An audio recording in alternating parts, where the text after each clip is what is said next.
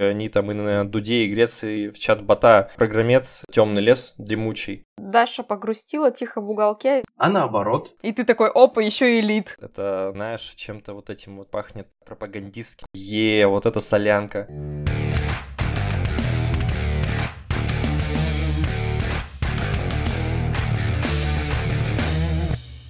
Привет, меня зовут Дарья Сталь, и вы слушаете подкаст о комьюнити-менеджменте «Стальные нервы». Сегодня у нас выпуск номер два второго сезона, который посвящен теме задачи комьюнити-менеджера, отличия от SMM, саппорта, маркетинга. И у нас в гостях сегодня Влад Мищенко. Привет, Влад. Привет, меня зовут Влад Мищенко, я продюсер игрового издателя Hype Train Digital, геймдев, само собой. До этого я работал пиарщиком в геймдеве, был журналистом, ну и поподробнее, наверное, далее смогу рассказать. С нами еще соведущий второго сезона Саша Март. Привет, Саша. Привет, привет. Расскажи, пожалуйста, немножко о своем опыте работы применительно к комьюнити-менеджменту. Почему ты думаешь, почему мы тебя позвали вообще я считаю, что у меня есть релевантный опыт комьюнити-менеджмента, пусть и не совсем ультимативно профильный, я не был комьюнити-менеджером, но я часто брал на себя его обязанности. Будучи пиар-менеджером Targim Games, когда я работаю на проектах Crossout, Star Conflict, это MMO-проекты, соответственно, постоянная работа с игроками, формирование комьюнити, выход на аудиторию, вот это все. Будучи журналистом, работая на телевидении, в интернет-изданиях такого не было. Хотя там тоже какая-то определенная работа работа через соцсети с аудиторией есть, но это уже не комьюнити. И сейчас, будучи продюсером инди-издателя, важно понимать, что продюсер инди-издателя такой специфический чувак, который является джедаем. Любят ребята говорить, типа, джедай маркетинга, джедай комьюнити менеджмента и так далее. Но тут,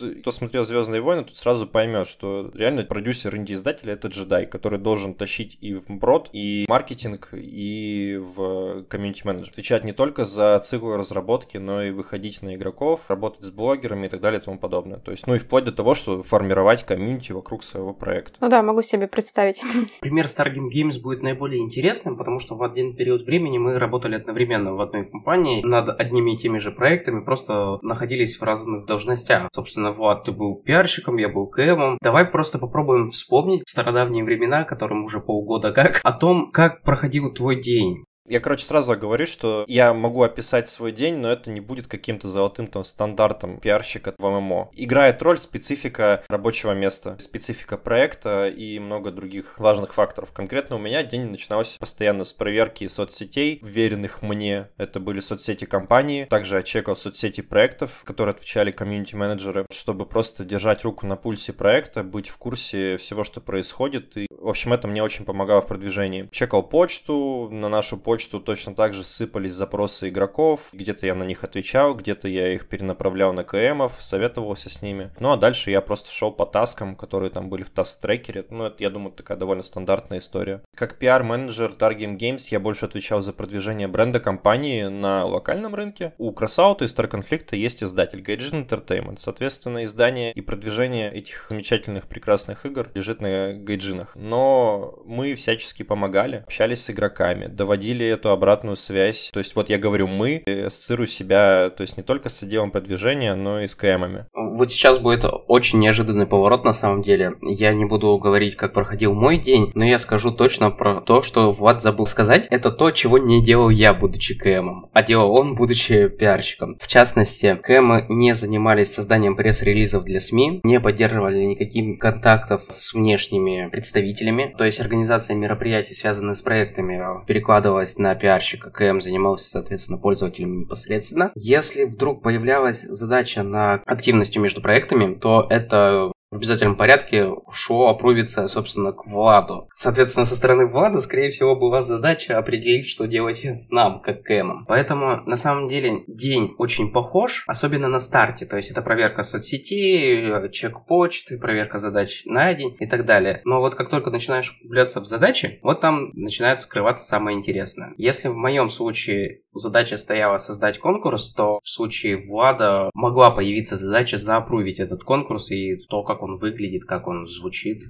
как он будет работать. Слушай, ну да, ты сейчас перечислил кучу вот этих пиарских штук, которые не совсем ежедневные. Пиарщики не каждый день там сидят, с журналистами переписываются, устраивают э, коллабы какие-то с брендами и так далее. Но в целом, да, я с тобой согласен. Забегая вперед, на самом деле, я конкурсы иногда выдумывал, какие-то активации для комьюнити, прорабатывал их. На самом деле, уважаю эти решения и благодарен за них. Я приходил к КМам и говорил, guys, давайте вот такой конкурс сделаем, он поможет и комьюнити расшевелить, и игру продвинуть. Они такие, хорошо, делай не пеняю на них, это наоборот хорошо. Чтобы понимать, надо самому сначала окунуться в это. А что по поводу, например, работы с лидерами мнений? Кому это больше относится, к э, маркетологу или к э, комьюнити-менеджеру? Тут опять же все зависит от специфик проекта, от реалий и от целей. Если ставится цель максимально продвинуть игру, то, ну, конечно, привлекаются, там, не знаю, маркетологи, пиарщики, маркетинг-продюсеры, они сидят и брейнштормят и думают, как бы завлечь блогеров, как бы их тут подогреть хорошо девайсами, каким-нибудь там фичером. Если хочется всерьез надолго отношения построить с инфлюенсером, конечно, вы привлекаете КМ комьюнити-менеджер, человек, который точно знает всех э, своих игроков, может разделить их правильно на сегменты, может понять, к какому из них относится конкретный лидер мнений и что он может классного дать остальной аудитории и проекту в целом. Ну, я считаю, что КМ тут незаменим, конечно. Но это такое коллегиальное решение должно быть. Получается, что пиарщик у нас идет за работу с лидером мнений, а КМ за коммуникацию с этим лидером, правильно? В целом, да. Я считаю, концепт основной должен быть на стороне пиара или маркетинга. Что, зачем, зачем, почему и как. Но вот эта вот дипломатическая миссия, она должна быть возложена на КМ, как на профессионала. То есть это не перекладывание ответственности, это типа, ну, адекватное разделение обязанностей. Кто-то делает концепт и потом отвечает за выхлоп, потому что именно маркетолог или пиарщик выбрал именно этого лидера мнений. Конечно, в соответствии с какими-то советами КМ, возможно, но именно он принимал решение, и если все профокапится, то вина будет на нем, а не на КМ.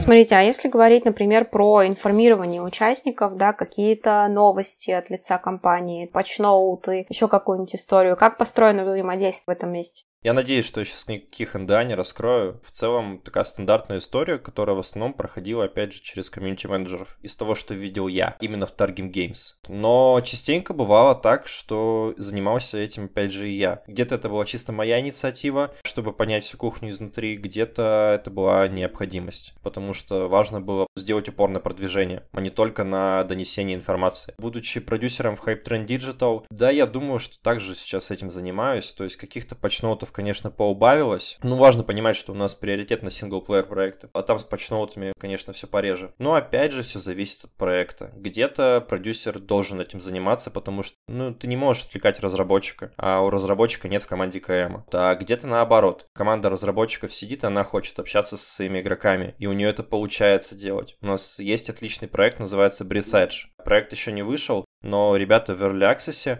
российские разработчики, у чуваков нет КМа, насколько я знаю, при этом у них есть уникальный стиль общения со своей аудиторией, построенный на юморе, во многом отчасти. Из этого вылилось и крутое продвижение игры. Мне кажется, если взять среднестатистическую историю компании маленькой, то э, новости все равно, которые пишет, например, комьюнити-менеджер от лица проекта, они проходят обычно согласование через отдел маркетинга или продюсера.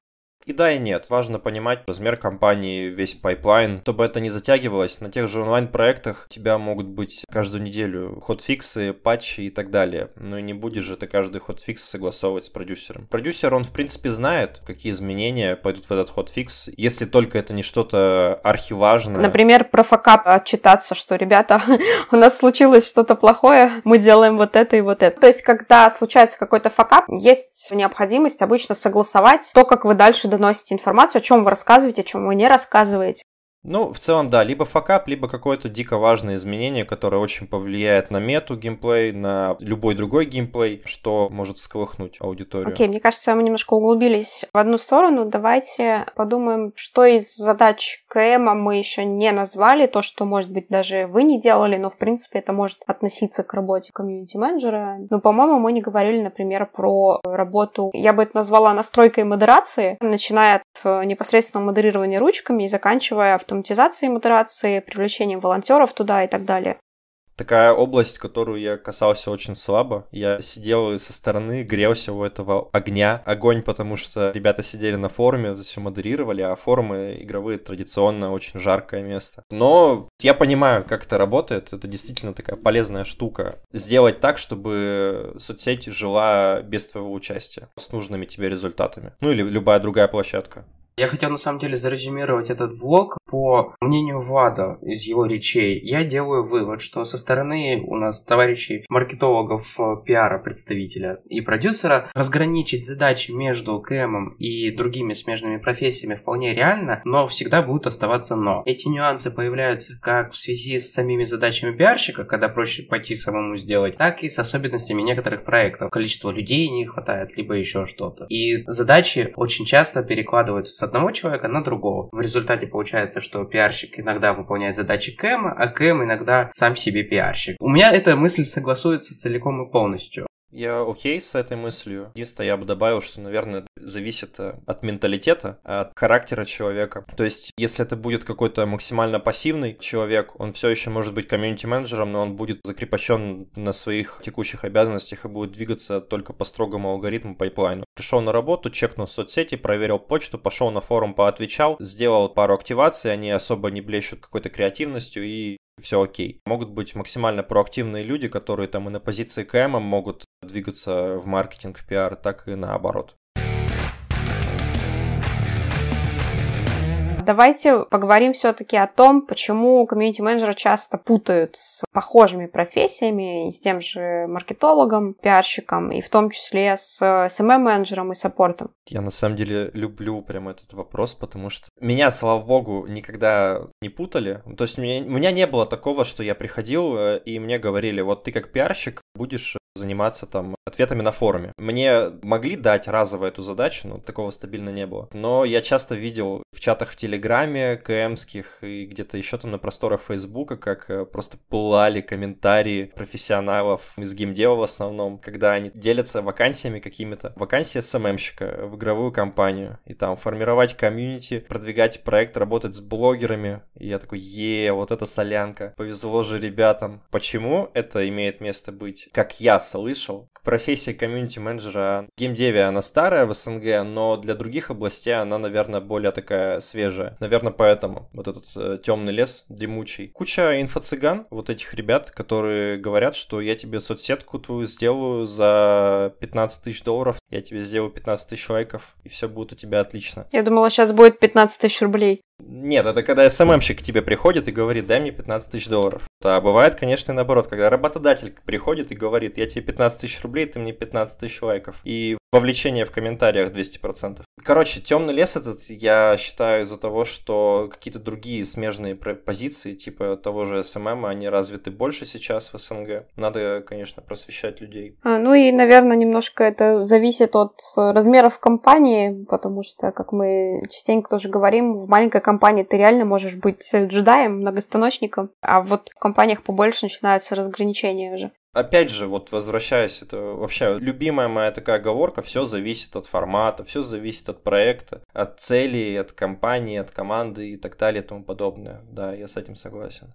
Здесь было бы очень интересно послушать твой рассказ, Влад, на тему того, как ты видишь КМов вокруг себя на протяжении твоей достаточно бурной рабочей истории, я не знаю, как это назвать. Потому что ты же начинал, насколько я помню, э, с журналистики, то есть с газет. Сейчас находишься вообще в издателе инди-игр. И везде, насколько я знаю, очень разные команды.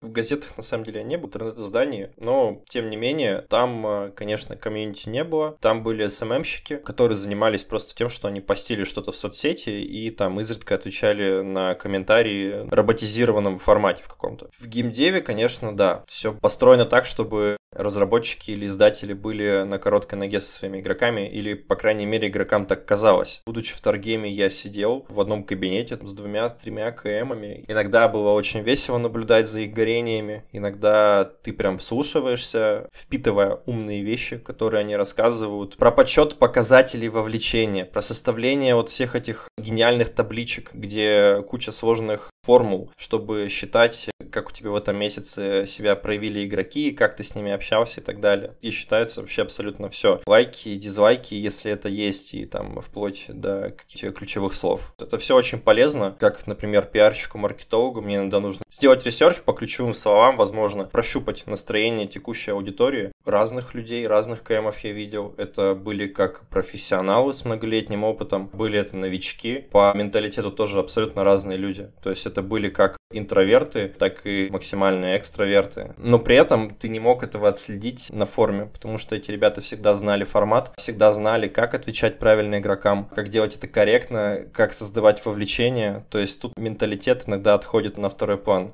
профессии комьюнити-менеджера, когда дело доходит до формирования комьюнити вокруг продукта. Смотри, а вот ты рассказываешь, что везде было по-разному, где-то даже не было КМов как таковых. Сейчас ты выполняешь роль продюсера и на полставочке КМишь. А скажи, пожалуйста, вот разный уровень подготовки ли требуется для того, чтобы КМы работали и там, и там, и там? Или есть возможность какого-то базового изучения курса? Вот, допустим, есть курс от нетологии. Если туда сходит человек, ему одинаково легко будет кэмить в разных компаниях и в разных отраслях? Или же лучше искать какое-то обучение более узконаправленное? Я сделаю ремарку, что, наверное, сложно ответить на этот вопрос, не зная содержания курса.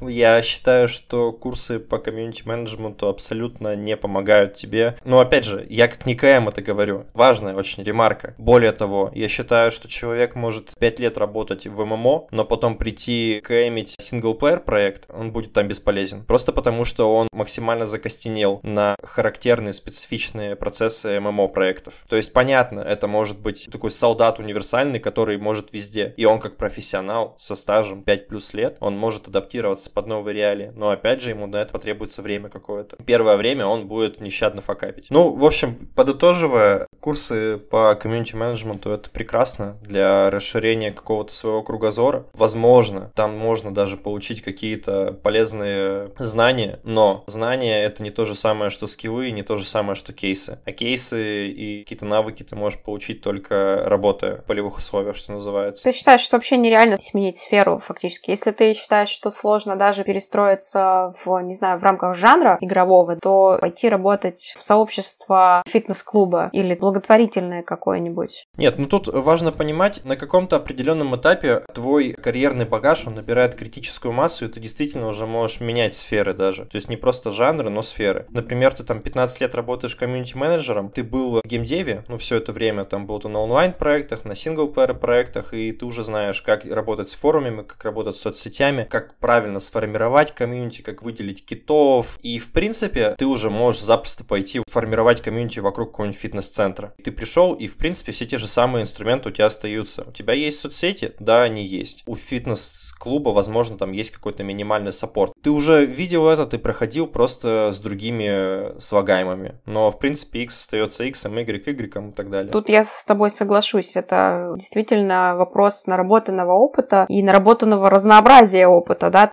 Если ко мне придет Джун, у которого будет подготовлен хоть какой-то базис, наработан, неважно, книжками, курсами или там менторством чьим-то, то это будет несравненный плюс. Ему, в принципе, одинаково легко будет заходить в любую аудиторию.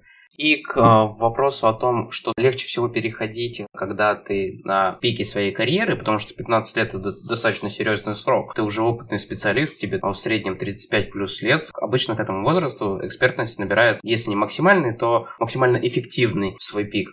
Важное уточнение, что считать пиком карьеры? Вот смотри пример. Просто гипотетическая ситуация. Чувак на старте карьеры становится КМом в Сталкере 2. Сингл проект AAA, э, очень ожидаемый в СНГ и во всем мире. Затем после этого там выходит Сталкер 2, он там два года работает, э, страсти утихают, и чувак уходит из GSC Game World, и всю свою дальнейшую карьеру он работает на гиперкэжуал каких-то мобилках. И либо обратная ситуация. Чувак 15 лет работал, только там через 15 лет он становится КМом Fortnite. Что считать пиком карьеры? Карьеры. Тут Даша погрустила тихо в уголке, ни разу за 8 лет своей карьеры не вела AAA проекты. Экспертность слабо определяется проектами, с которыми человек работает. Скорее, это связано с э, общим количеством знаний и навыков, которые он приобретает к этому возрасту. Без разницы, где ты работаешь. Хоть ты ферму КМ 15 лет подряд, кто тебе не мешает развиваться, пробовать э, и экспериментировать, участвовать в конференциях, писать статьи, еще что-то. Ну, реально, мне кажется, это не проектами измеряется. Допускаю, что чувак, который придет реально сразу в Сталкер 2 случайно каким-то образом, очень классно понравился на собеседовании и сумел себя продать. Ну, он реально там апнется, во-первых, очень быстро, даже если у него опыта было мало, наберет там реально скиллов, опыта, также быстро выгорит, устанет и уйдет в казуалки, потому что там спокойно. Вы недооцениваете аудиторию казуальных игр.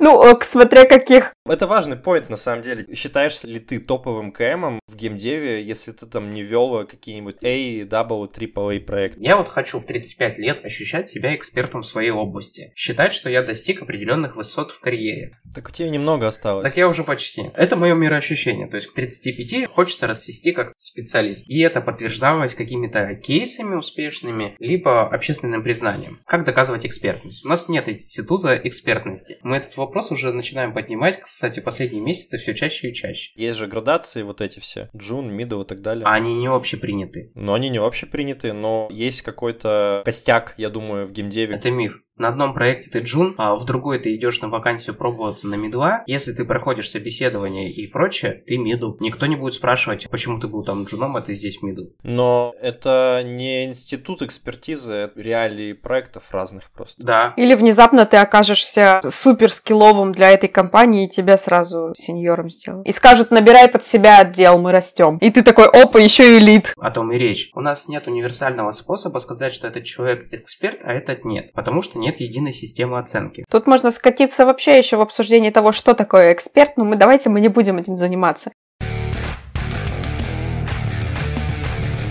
Давай тогда подумаем еще, а нужно ли бороться вообще с тем, что комьюнити-менеджера как специалиста путают с другими профессиями. Ты считаешь, что это проблема? Да, мне кажется, это большая проблема. Если бы я был КМом, мне как минимум было бы обидно. Как максимум, это создает очень много неприятных ситуаций, может создать на собесах. Типа ты приходишь как КМ, у тебя много лет опыта, ты приходишь и тебе говорят, что мы хотим вот здесь вот, э, чтобы у нас ROI улучшился, или там CPI какой-нибудь, или там еще какие-нибудь метрики тебе называют ТКМ. Ты вот за эти метрики возврата инвестиций, дневной прибыли, месячной прибыли, тебе вот это вообще не важно. Тебе главное, чтобы у тебя вовлечение было хорошее. Ты начинаешь людям объяснять, они говорят, ну подожди, ты же работаешь с игроками? Да, работаешь. Ты делаешь так, чтобы игроки были счастливы? Ну да, делаешь. Ну так и вот, счастье игроков — это счастье разработчиков. Ты начинаешь объяснять, что вообще-то счастье разработчиков... Ну, короче, это в обратную сторону немножко работает, ребят. Тебе начинают говорить кучу всяких «но», и вот это вот э, собес может скатиться во что-то странное. Просто теряется элементарно время. Компания может до бесконечности искать своего универсального КМа, который будет отвечать и за маркетинг, и за СММ, и так его и не найти. Их все будут не устраивать, потому что у них какие-то мифические требования. Пройдет много месяцев поисков и возьмут уже абы кого. Я видел такие ситуации, когда действительно брали людей вот хоть бы взять, потому что уже вакансия, она прям гореть начинает, и нужно вот хоть кем-то заткнуть. Приходили люди, которые оказывались хуже тех, кого собесили до этого, а те люди, они уже нашли себе другую работу, ну и в общем вот. Поэтому четкое представление позиции комьюнити-менеджера в геймдеве, э, да не только в геймдеве, но это прям, да, супер важно. Ну и для КМа, конечно, тоже это важно, чтобы ты мог себя как-то отстоять. На фоне всего этого, может ли КМ стать маркетологом? А наоборот, насколько вообще актуален в текущих реалиях подобный горизонтальный рост? Мне нравится эта фраза «горизонтальный рост». Это, знаешь, чем-то вот этим вот пахнет пропагандистским, типа отрицательный рост, отрицательная эффективность, там еще что-то в этом духе. Горизонтальный рост — это чтобы человек понимал, что он все равно двигается куда-то, что он не стоит на месте и так далее. Я считаю, что КМ запросто может стать маркетологом, но маркетологу будет немного сложнее, наверное, стать КМом, потому что есть такой у нас предрассудок, по крайней мере, в геймдеве, что КМ — это отличная точка входа в геймдев, вообще в индустрию. Ну и это, я бы не сказал, что это предрассудок, это действительно так. Как я считаю, чтобы зайти в профессию КМ, тебе прежде всего нужны твои софт-скиллы. Потом уже к ним подключаются хард-скиллы. Если ты не был до этого в профессии, в индустрии, если у тебя все хорошо с дипломатией, все остальное может подключиться. С маркетологом все немного сложнее. Маркетолог это такая более профессия заточена не на софт, а на хард. Я считаю, что большинство маркетологов предпочтет углубляться в какие-то более продуктовые специальности. Я не знаю, в продюсера, проект менеджера но очень редко люди захотят. Это не шаг назад, горизонтальность это шаг в сторону. Ты как человек шел-шел, а потом такой, а я вот сейчас в сторону вообще-то и буду по пути КМ двигаться. До этого я был там маркетологом, потому что вот этому конкретно человеку, ему софт-скиллы больше привлекают в развитии его карьеры. И софт-скиллами он хочет свои хард-скиллы подкреплять. Чаще всего из КМ в маркетологи и реже из маркетологов КМов. Но я считаю, что это запросто возможно. И так, и так переход будет очень полезен, если человек будет работать на свой максимум. Интересный ответ и очень хороший, потому что он ставит КМов чуть повыше на полочку, потому что перейти в нашу специальность немного сложнее. Я, в принципе, с этим целиком и полностью согласен. Вот это хороший момент, потому что многие считают, что типа умникам с хард-скиллами им легко быть и с софт-скиллами, а вот ни разу. Я видел кучу ребят, которые были отличными художниками, и они вот прям идеально рисуют, и ты хоть час их бери и отправляй в Дисней рисовать. Но они просто не владеют софт-скиллами, и это очень важно. Они не могут эффективно выполнять задачи, потому что они начинают со всеми ссориться. Каким бы классным ты не был, сколько бы ты всего не умел в маркетинге, ты не будешь эффективен, если у тебя не развиты софт-скиллы. Поэтому Саша правильную мысль сказала, то, что особенность КМ, как человека, у которого должны быть развиты софт-скиллы, она действительно его ставит в некоторых вещах выше позиции, вот где хардовые чуваки сидят. Спасибо за это мнение. Приятно слушать. И давай напоследок три совета, от каких задач комьюнити-менеджер должен точно отказаться при приеме на работу, или что его должно напрячь в вакансии. Это на самом деле такой спорный момент, стоит ли отказываться. Давай возьмем гипотетическую ситуацию, ситуацию, что вот ты пришел на КМ, и что тебя бы напрягло, чтобы ты отказался? Очевидно, максимально безумная задача, типа там, накодай нам, пожалуйста, нового чат-бота. Это ж про чат, ты ж КМ, ты же работаешь с чатом, вот сделай чат-бота, пожалуйста, напиши код там, и не знаю, еще что-нибудь. Вот это, конечно, безумие, и от этого сразу отказываться надо. Понятно, что есть универсальные солдаты, которые, они там и на Дуде, и Греции, и в чат-бота программец, и вообще все прекрасно у него. Я очень рад за таких людей, и еще больше рад за их начальников, то, что они получили такие классные кадры. Но, во-первых, от таких безумных задач надо отказываться, конечно. Во-вторых, я считаю, что отказываться от задач — это, конечно, мощно. Если ты в начале своей карьеры, то, наверное, стоит иногда потерпеть, пока у нас нет массового просвещения, что должны, а что не должны КМы. Потому что все-таки джуны, где-то даже медлы, я считаю, что они должны попробовать все. Ну, в рамках своей специальности и смежных каких-то профессий. Что касается вещей, на которые можно закрыть глаза, какие-то, возможно, задачи SMM. Вот это может показаться в угоду заблуждению, что типа SMM и КМ это что-то одно и то же. Нет, это не одно и то же. Но тебе как КМ может, в принципе, пригодиться скилл SMM. Это вообще запросто. Знать какие-то алгоритмы, механизмы, вот эти все рекламные кабинеты. Это все очень полезные штуки, которые тебе могут потом помочь двигаться горизонтально, расти маркетолога, какие-то другие позиции. И потом ты, будучи супер э, сеньор лид КМом или продюсером или CEO, ты уже будешь знать вообще все в рамках вот этого вот вектора про три совета. Ну, не быть говном, прежде всего. Софт-скиллы наше все. Я сюда включаю и лень, в том числе. Потому что лень это вообще бич. Я от него очень сильно страдаю. Не бояться. Самое главное, не бояться ничего в своей профессии. Я видел, повторюсь, ребят, которые замкнутые в себе интроверты, кэмили так, что вообще не в себя, и ты смотришь, чувак, который был э, ведущим там разы хуже, общается с аудиторией, чем КМ, который профессионал. Но он не боится просто выходить и говорить нужные вещи, проявлять эмпатию и так далее. То же самое это касается и внутренней кухни, то есть общения с коллегами. Очень в геймдеве Деве распространен предрассудок, что КМ это люди, с которыми там можно не считаться, и это там, не знаю, банда клоунов, которая развлекает игроков. Короче, не надо бояться давать отпор вот таким заблуждающимся людям. Не надо бояться проявлять свой профессионализм, говорить о своем профессионализме. Ну и надо строить э, нетворкинг. Нетворкинг это вообще наше все. Я думаю, если бы не нетворкинг, э, меня бы сегодня здесь не было. На моей нынешней работе меня бы не было. Все это очень важные штуки, которые помогут и в карьере, но и вообще, то есть там рука помощи когда-то пригодится, возможно. Большое спасибо, Влад, за то, что ты дошел до нас благодаря нетворкингу, с Сашей в частности, за то, что поотвечал, очень классно было, интересно тебя послушать, и до связи. Да, хорошо, спасибо вам большое, классный подкаст, подписывайтесь, ставьте лайки. Всем пока. Вы слушали подкаст «Стальные нервы». Если он вам понравился, пожалуйста, подписывайтесь на Google подкастах, Apple подкастах, в Яндекс Музыке или даже ВКонтакте. Spotify, к сожалению, работает только если вы используете западный VPN. В России подкастов пока в нем нет. Чем больше будет подписчиков, тем лучше себя будет чувствовать профессия комьюнити-менеджера в России. Если вы хотите поддержать подкаст материально, то сделать это можно на сервисе Boosty. Ссылку вы найдете в описании. Там даже можно сделать разовый донат в рублях, если вы не хотите оформлять ежемесячную подписку. Спасибо, что слушаете и качаете стальные нервы вместе с нами. До связи.